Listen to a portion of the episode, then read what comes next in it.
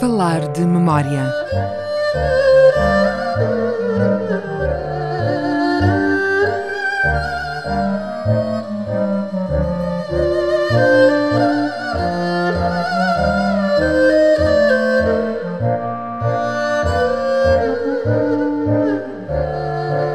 Viva, sejam bem-vindos. Falar de memória sempre com João Guedes. Meu nome é Hugo Pinto. Recordamos hoje uma figura querida aqui da população de Macau, ainda agora desaparecida. É Bobó, um urso preto asiático. Morreu aos 35 anos agora no Jardim da Flora, onde passou grande parte da sua vida depois de, em 1984, ter escapado a um destino que parecia mais do que certo e que diz muito das diferenças entre a Macau de há 30 anos e aquela de hoje, João. Sim, eu poderia até dizer que não tem nada a ver eh, as duas Macau. Eh, eh, A Macau de há 30 anos era uma aldeola, um backwater, como diziam os ingleses no Adormecido. jornal, adormecido, exatamente, sempre que se referiam aqui a, Sleepy a Backwater, Macau. onde nada se passava. Exatamente, onde nada se passava. E de facto nada se passava. E de tal maneira nada se passava que a questão do urso dominou literalmente a vida social e política de Macau durante muito tempo. Portanto, as, eh, as circunstâncias em que o urso eh, é encontrado são conhecidas.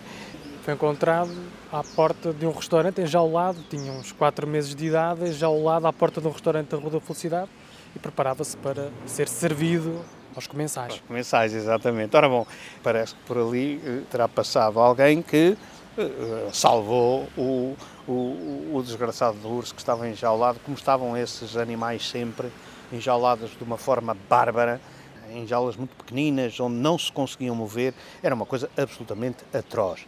E pronto, e tudo isso se passava perante os olhares eh, curiosos e divertidos dos turistas que Era uma vinham coisa ver exótica, não é? Exatamente, vinham ver o exotismo de Macau eh, e encontravam ursos e, e Pangolins, corujas enfim, e, eh, e os tradicionais na altura cães e gatos. Não era E- mito urbano, era mesmo. e- exato, não era mito urbano.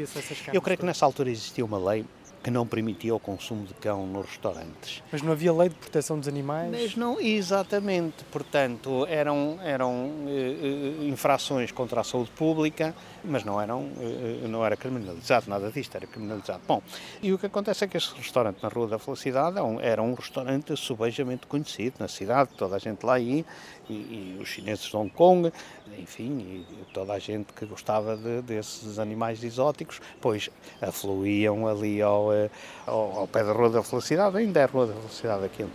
Nessa altura, quem encabeça a campanha de salvamento do urso eh, é um, um, um colega nosso que já desapareceu, eh, José Alberto Souza, nos tempos ainda pioneiros, pode dizer-se, da Rádio Macau. José Alberto Souza vinha de Portugal, era já uma figura, uma figura conhecida, era pivô do telejornal na RTP, eh, e aqui ele encabeça essa campanha de defesa do urso. Bom, mas depois o, o problema é que, eh, tudo bem, salva-se o urso, envolveu também o, o engenheiro António Estácio, que também já cá não está há muitos anos, creio que também o engenheiro Batalha, que é eram os homens encarregados do setor da pecuária e dessas, dessas áreas de, de atividade e eram responsáveis pelo Jardim da Flora. Jardim da Flora que tinha lá alguns animais. Era um mini jardim zoológico. E e de onde é que vinha esse, esse mini jardim zoológico? Eh, Dos bons ofícios de Lionel Barros, figura também subejamente conhecida aqui da história de Macau, que era um apaixonado pelos animais e de maneira que tinha, eh, mesmo em casa dele, tinha um, um número incrível de, de- de- cobras. Eu acho que no Jardim da Flora até já chegou a haver um crocodilo. Exatamente, que era de Lionel Barros. Eh, Foi encontrado também num, num, eh, numa dessas casas de vendas de, de animais de estimação e que tinha o, o crocodilo. Bom, o crocodilo cresceu eh, e de maneira que depois tornou-se... Já não- não era propriamente um animal doméstico. Exatamente, não é? E, e- e seria de estimação, mas doméstico não é. E então lá vai para, para a flora. De maneira que foi preciso a intervenção de vários, vários elementos da administração de, de, de Macau, de forma a criar condições no Jardim da Flora para ter o urso, tanto mais que houve que recorrer aos livros, eh, porque também não havia especialistas, eh, para se saber como se alimentava um urso. E de maneira que tudo isso entreteve os jornais, se se consultar os jornais da época, durante bastante tempo, e isso bem o retrato do atraso que Macau eh, estava votado. De facto, Macau tinha saído primeiro do 1, 2, 3, que foi uma. uma Nos anos 60, um período conturbado, político, social. É, tudo isso. Portanto, eh, havia um desinvestimento constante. Que continuou até depois do 25 de Abril. Exatamente. E depois, no 25 de Abril, eh, vem eh, o, o, governador Garcia Leandro, que é o homem que mete a modernizar tarefa. Alguma coisa. Modernizar o quê? Ele teve que começar pela legislação. Que havia quase tudo por fazer. É? Exato, quase tudo por fazer. Nomeadamente a, a, a questão da segurança alimentar. Exato, não é? Higiene pública, havia, estava, estava tudo, tudo, por fazer. tudo por fazer. Nessa altura, se consultar a imprensa de, de então, via-se que era também muito comum usar-se eh, no, nos mercados uma, uma, substância para conservar a carne que, que, era proibida na Europa já desde os anos 20. Exatamente. de sódio. Exata, exatamente. Podia ser letal. Podia ser letal. E, eh, eh, e, mas porquê? Porque também não havia especialistas. Voltamos outra vez.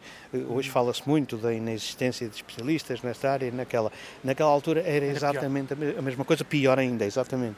Porque não havia gente a diversíssimos níveis que uma, uma uma questão muito simples, era precisamente a questão da higiene e saúde pública, as, os testes laboratoriais que eram feitos a todas essas substâncias. Foi nessa altura que foi criado o laboratório, não é? Exatamente, é criado porque não existia tudo, ia para um Kong, onde, eram, onde as coisas eram analisadas e regressavam a Macau com os resultados. Até que nessa altura é, é, é iniciado esse laboratório de, de, de saúde pública e é quando, por exemplo, nessa altura, é quando se nota a necessidade de contratar a Portugal, naturalmente, porque nessa altura era o campo de recrutamento era Portugal, em mais sítio nenhum, um arquiteto paisagista, porque era necessário de facto, e ninguém se tinha lembrado que um arquiteto paisagista era necessário. Para quê?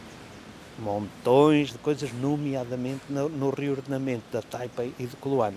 E temos António Saraiva, que teve aí um, papel exatamente, preponderante. Exatamente, eh, eh, preponderante. E, no, e, e, portanto, não esquecer que a, a Companhia de Eletricidade de Macau, e nessa altura, a campanha do José Alberto Souza na Rádio Macau era muitas vezes interrompida eh, porque o noticiário das sete da noite, que era o grande noticiário da Rádio Macau, não se ouvia por falta de energia elétrica. Ou seja, as pessoas por volta das seis e pouco, eh, regressavam a casa e começavam a acender os eletrodomésticos, as televisões, os, eh, os esquentadores, essas coisas todas, etc, etc. Ora bom, não dava é para acontece? Tudo. Não dava para tudo e a eletricidade ia abaixo.